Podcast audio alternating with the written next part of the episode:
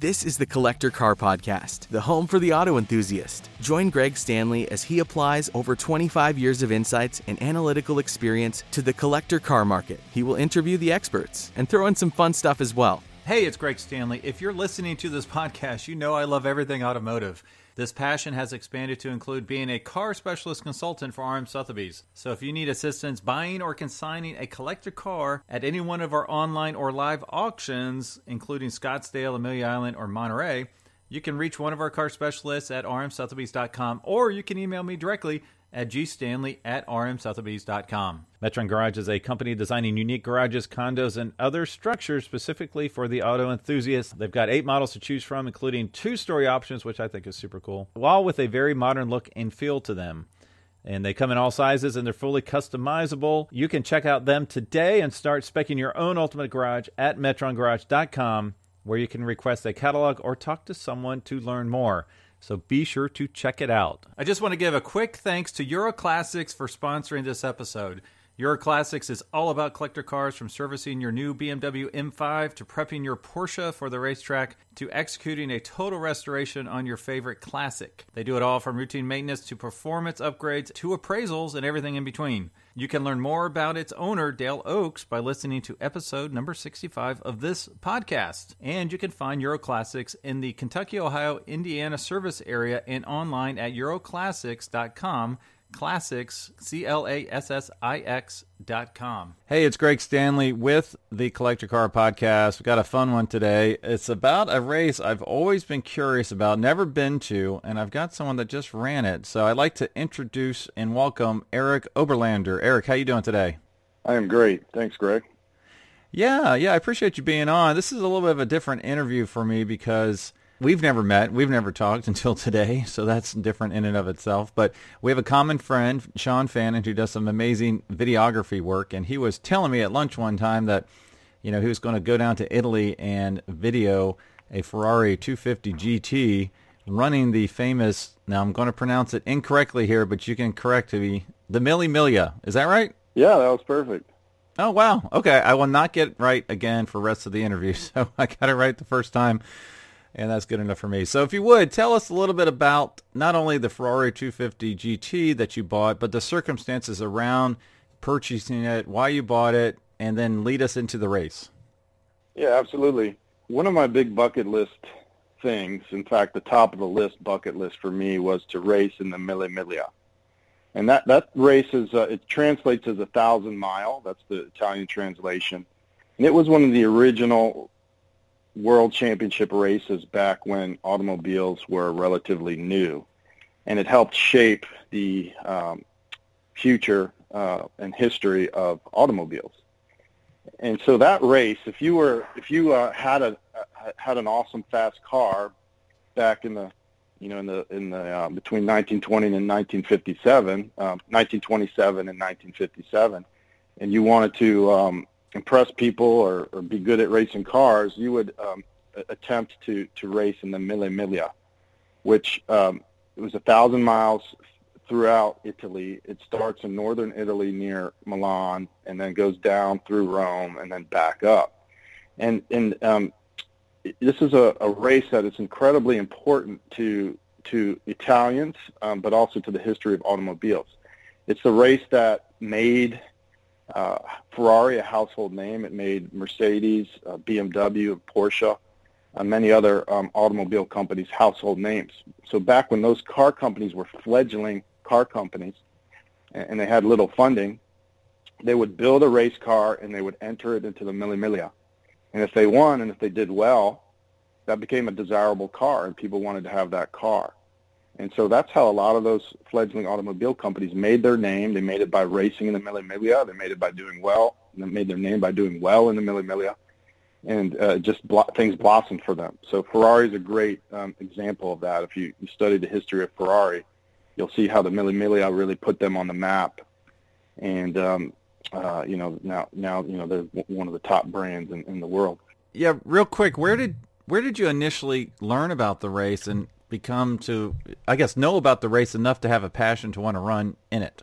You know, that's a great question, and I don't remember the exact moment I heard about it. I think it was from a friend who's a car nut, um, and it was about 20 years ago, and he mentioned something about it, and I didn't really know much about it.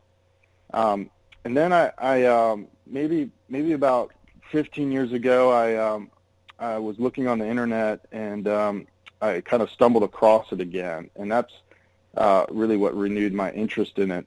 And the more I learned about it, the more I realized, gosh, this is something I really want to do. And and so what you know what happened to the Mille is that in 1957 they ended it. It had just gotten too dangerous. Every year people were dying, race car drivers were dying, spectators were dying. The cars kept getting faster and faster. The Italian roads stayed the same. And in 1957 they they ended it.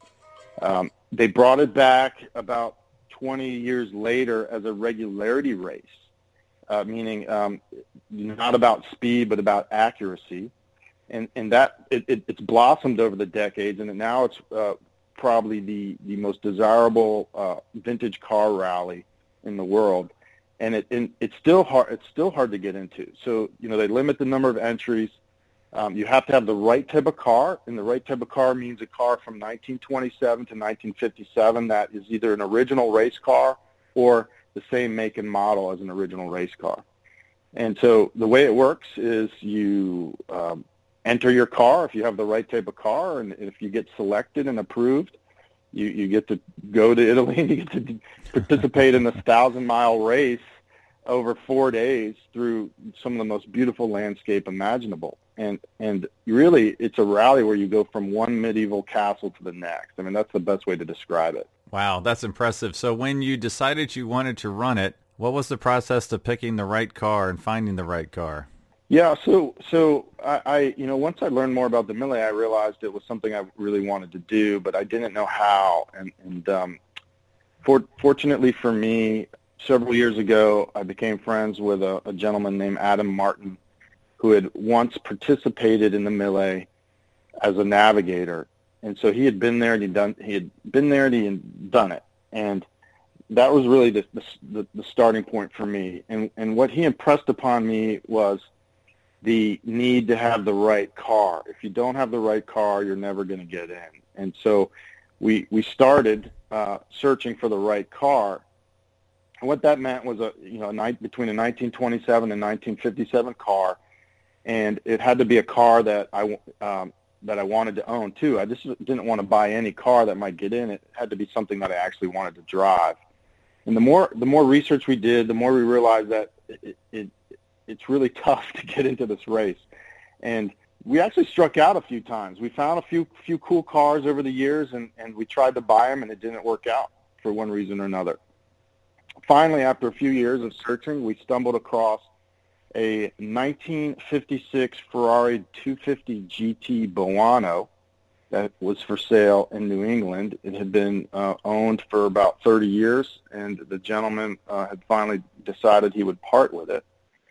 And this wasn't just uh, any any Boano. Um, uh, and so for, for, for folks that don't know much about the vintage Ferraris, uh, the Boano, uh, the 250 GT Boano was a, a GT car. It was a, a, high volume production car for Ferrari. It was one of one of his first attempts at mass producing a car that would fund his company. He, he had to sell cars to the public in order to stay afloat, which meant that he had to do cars besides just race cars in, in order to, to to become legitimate and to, to cash flow Ferrari. And so um, that was the intent of this the, the, the 250 GT. And a high volume for Ferrari was about 75 cars. So they, right. they made about 75 of, of these cars. And um, this particular 250 GT Boano is a very special one. In fact, it's probably the, and of course I'm biased because I bought the car, but it's probably uh, the Boano to own. Um, and what makes it special? So what makes this Boano special is that it was the alloy prototype. They made about, no one's exactly sure, but maybe 11 to 14 alloy 250 GT Boanos. This was the prototype. and it was one of three factory competition cars, meaning that Ferrari intended for this car to be raced, and it was souped up in the factory uh, along with two sister cars. Then there's a little more, little more special about the car than even that. And and the and the mystery, there's some mystery around this, and we don't really know how it went down. But what we know is that this alloy prototype 250 GT competition Boano was immediately taken back to the Ferrari factory after it was sold. This would have been about Jan- January in 1956. And it spent several more months at the factory re- receiving further factory upgrades. So it's really wow. a one-off competition Ferrari. And exactly what was done, Ferrari Ferrari can't tell us because they've lost the paperwork. Although they they know that they they worked on the car, they admit that they worked on the car, and they did so much so many new things to it that they actually re-stamped the car and the serial number changed from 0441 to 0525. Right. There's a few there's a few things that we know they did. They they put in um, uh, larger carburetors. They lowered the engine. Um, they uh, moved the engine back towards the cockpit. They put on um, bigger distributors. Um, we know from um, when the engine was uh, uh, rebuilt, we know it had competition TDF, which is a Tour de, a Tour de France Ferrari uh, cams in it, um, and there were some other upgrades. Um, but we just don't know exactly what, what was done, and we don't know how many of those upgrades were really original, you know, competition upgrades versus the the um, upgrades that were made when they restamped the car. The car the car was then, um, uh, upon further upgrading, returned to its owner and immediately raced in April of 1956 in the Mille Miglia. Oh, that's cool. Okay. Yeah. So, and this car was in the same the same class as the uh, uh, Mercedes Gullwings, which were incredible cars. And so um, it went head to head with the Gullwings. Um, the Ferrari ended a uh, finished a respectable 33rd overall uh, out of five or six hundred cars. So it did quite well, but it did not win its class. It was beaten by um, several Gullwings. And so, so with that type of history and provenance, uh, a special Ferrari uh, a competition Ferrari, an alloy proto- prototype, and a car that was an original original Mille Miglia racer. That is exactly what we were looking for. That's the car that when you apply to race in the modern Mille Miglia, it, it's probably going to get accepted. Okay, so there's no, you know, that's about that's about as close to a golden ticket as you can possibly find, at least with a car that I, I could afford. Now, I, I got to ask before we move on any further, real quick. Uh, what were the cars that didn't make the cut? Well, you know, it's been years. It, that would have been about five years ago, but oh, um, oh, wow. I had looked closely at at a Siata. A Siata is a uh, is an Italian race car that uh, a company that went bankrupt, but yep. they they put out some very beautiful cars, uh, and those are cars that would um, be very uh, interesting to the the Mille as far as um, entering in the race. You know, I'm sure I'm sure they give a little bit of a preference to Italian cars. Um, you know, I don't know that for sure, but I was told that by by many people who um, you know have knowledge of how things work over there. There's so many cars I would love to own, but um, you, even if you go and you buy a, a, a beautiful 356 Speedster, which would qualify for the Mille, there's no there's no guarantee that you're going to be able to get that Speedster in the race. Right. Uh, like likewise with even a, uh, you know you could spend a million plus on a Mercedes Gullwing, and if they already have you know five or ten Gullwings uh, ahead of you, there's no guarantee that you're going to be able to get in your million dollar Mercedes. So uh, we passed on the Siata uh, uh, because I, I just didn't. I, it was a really cool car, but but I just didn't want to own it. Uh, in that I just felt like it was a lot of money for for a brand that's gone bankrupt, and I felt like it would be possibly be a bad investment in the long term. You know, if I was going to spend a lot of money for a car, I wanted it to, you know, the way I, at least I rationalized it in my own mind, and, and, and of course to my wife, was that this would be an investment, and and and, and so uh, you know we needed I, wanted to invest in a brand that had staying power and that would actually appreciate. And um, uh, Siata, I just didn't feel like would would do that. And of course, I could be wrong. I think Siatas probably have gone up a, a tremendous amount in value. There's another company that we looked at um, called Osca, and yep, um, they're beautiful. Osca is really cool car company. Uh, I may screw up the history a little bit, but my my understanding is that it was the Maserati brothers founded Osca when they lost the rights. I think they I think they sold their company or there was a bankruptcy and they had a, a non-compete for a period of years. And so they could not use the Maserati name and they founded Osca. I believe that's the story because the the Osca badge says actually Maserati on it, on the badge, on the emblem. They put out some amazing cars under Osca. So we looked closely at an Osca. That was a car we felt that would get into the Mille Miglia. Um, but we, we I think we, we actually tried to buy it, but we, we lost out. I hesitated. Um, it was a car that was for sale in Europe, and I hesitated, and I wanted to, to have a lawyer draw up a purchase agreement, and and the, these folks that were selling it just weren't into lawyers. They were into like handshake deals, and somebody showed up with, you know, cash and, and, and bought it before before we could. Right. Okay. Now, just curious of what were kind of like the runner-up cars to this Ferrari that you did buy. So, if you would take us to through kind of uh, the purchase, not necessarily the purchase, but the process to get it race ready. So, we once I learned about the car, I, I, I immediately fell in love with it. It's not the most beautiful car, but it's it's certainly um, I, I think beautiful. Um, and um, because of its history and, it, and its, its provenance, I, I really wanted to buy it. Now the problem is I don't know anything about vintage Ferraris, really I'm I'm not. You know, my main line of work is not in car inspections, and so I really had no um, way of knowing if I was buying um, a, a, the, the car that that would that was being advertised, and so and and, and the car was a thousand or two thousand miles away from where I lived, so the first thing I did was I put a, a down payment, uh, refundable down payment to hold the car. I then hired a Ferrari inspector to visit the car and inspect it. And the, the inspe- inspection report came back that the car was exactly as advertised and, and, and there was no funny business.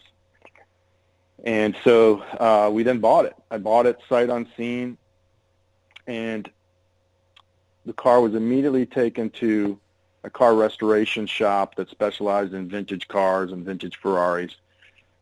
And they went through every nut and bolt in the car to make sure that this car was safe and ready to race a thousand miles in Italy.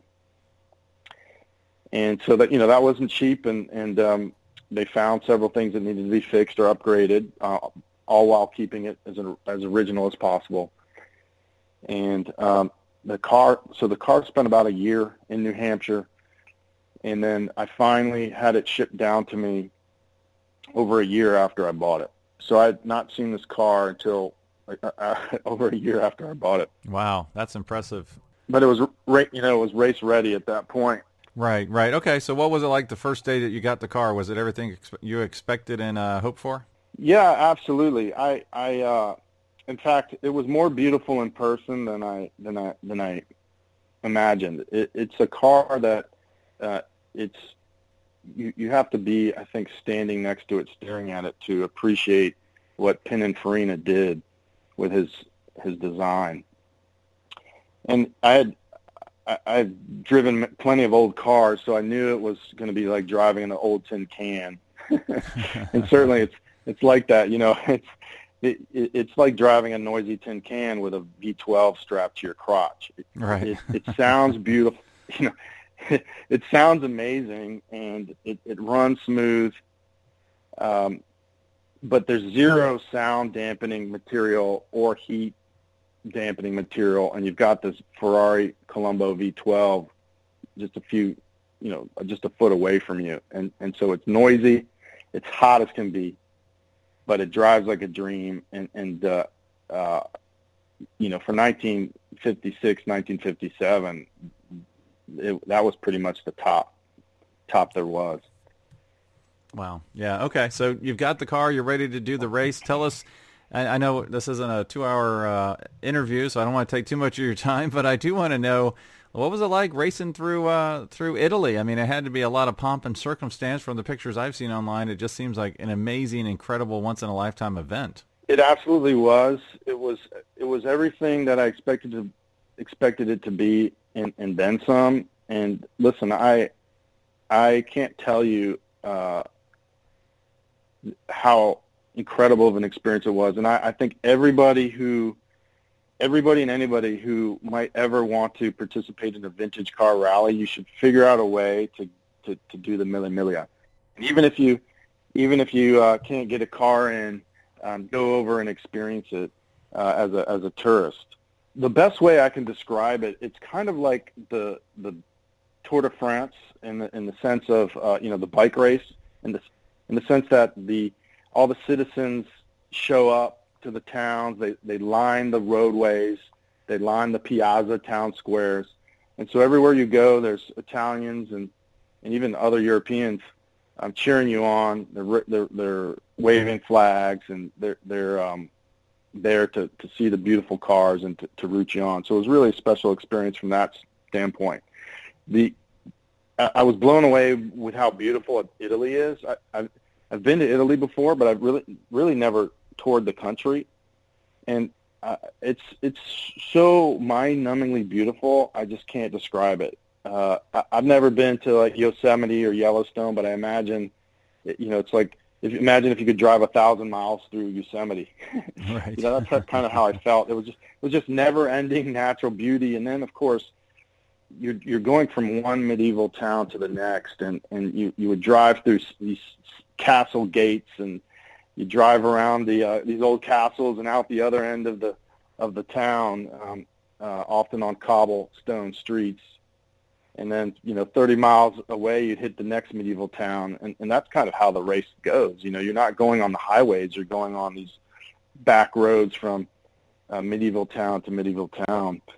Sorry if I'm I'm rambling and, and talking too much, but the, the the the the one thing that I was not expecting was how crazy the drivers are in this race. And and I'm probably not supposed to say this out loud, but it was a little bit like a combination of Mad Max and Cannonball Run and Fast and the Furious. It was unbelievable how fast people were driving and how reckless we all were driving on these Italian roads. They so listen, they don't they don't shut down the roads. You're driving on public roads with with with cars, but most of the people that are driving know what's going on. They know it's the Miglia, and they they literally pull over as if you're an ambulance. Wow, and, that's cool. And so, and yeah, and so I learned a, I learned a new term. It's called lane splitting. so lane splitting is when there's two-way traffic and you're just driving down the middle of the road and the cars are, are parting like the sea and letting you and 10 other vintage cars just whiz past them at high speeds. And, it, and it's not a it's not a speed race, but we all we all go from point A to point B as fast as we can. And uh, so there's a lot of speeding involved, even though technically they tell you not to. They want you to, you know, the authorities and the, and the folks that are putting on the race want you to obey the speed limit. But um, I, I don't, I didn't see a single driver obey the speed limit. Now, what was the best part about driving that Ferrari, and what was the worst part? The best part about driving that Ferrari was that it was a Ferrari, and there are very few Ferraris left participate, participating in the Mille Miglia. And I think that's because they they've most of them have become too valuable, and people aren't going to put a, a 10, 20, 30, 40, 60 million dollar vintage Ferrari uh, on a public road and drive it a thousand miles. Right or they've all been restored. They've all been they've all been restored too much, and no one wants to put the the wear and tear on a car that's you know a concours restoration. So there's very few Ferraris, and and, and the, let me tell you something: the Italians love their Ferraris, and so when you you know they spot you a mile away and they start going nuts, and you can literally hear them yelling, "It's the Ferrari!" I, can't, I can't say it I, I, I can't say it right because I can't mimic the French, uh, excuse me, the Italian accent. But they literally jump up and down and go, "It's a Ferrari!" as you go past them, and it's just a really neat neat feeling. And um, and then we went through Enzo Ferrari's hometown of Modena. Uh, Modena. I think I'm pronouncing that right. It's uh, Modena, maybe Modena, but um, anyway, we we drove through Ferrari's hometown, and um, I didn't know this was happening in advance, but because we were a Ferrari, the uh, motorcycle policeman gave us an escort out of the city, uh, just a, a single car escort. So we had four. Oh, wow. Uh, uh, mo- four police motorcycles in front of us and two behind us, and they they it was they made kind of a carriage and they set the speed and we just went through with them through the entire city uh, uh, to the main road, and it was a really uh, um, special moment for us, giving respect to the the their hometown hero Enzo Ferrari. Yeah. Now, what was the worst part about driving that Ferrari? the worst was a thousand miles in a in a tin can. It was incredibly noisy, and the heat was um, almost unbearable. We we there's one point where the the plastic, uh, the rubber on the bottom of our shoes was starting to get sticky because it was so hot uh, in the footwell. I just can't tell you how hot it was. We we um, the back of the Ferrari was just filled with empty water bottles. We had to constantly drink uh, because we were sweating so profusely. Now, our friend Sean Fannin, I know he he was down there filming. And for those of you who have not checked out Sean's Instagram handle, it's just sean.fannin and you can see some pictures of your Ferrari. Now, what was the number on the side? Uh, was there any significance, or is that just one that was assigned to you? Yeah, so our Ferrari had two numbers on the side. Um, um, it's interesting that you picked up on that. So the most noticeable number was the number 459, and so our Ferrari has these big white numbers, 459 on the hood, both hoods and both doors. And we we put those on there, and those were the car's original racing numbers in the 1956 Mille Miglia. Oh, that's cool. Four five and, and four five nine was the time that the car left um, at the beginning of the race. So the car would leave at 4:59 a.m. And so they would just hand paint back in the day. They would hand paint the numbers on the car, and that's how you knew what, what car was what, and, and how you knew to, to queue up. So to, to, to honor the car and the significance, we put the original racing numbers on it, and that way people would know, oh my goodness, this is an original um, race car. And and uh, many of the many of the car owners do that. Uh, if it's an original Mille race car, they'll have the original numbers on it. But then for this particular race, we're giving a new number, and so we had smaller number uh, 360 on the windshield, uh, front and back windshield, and that was our actual number for this race. Uh, and we were the 360th car in the queue.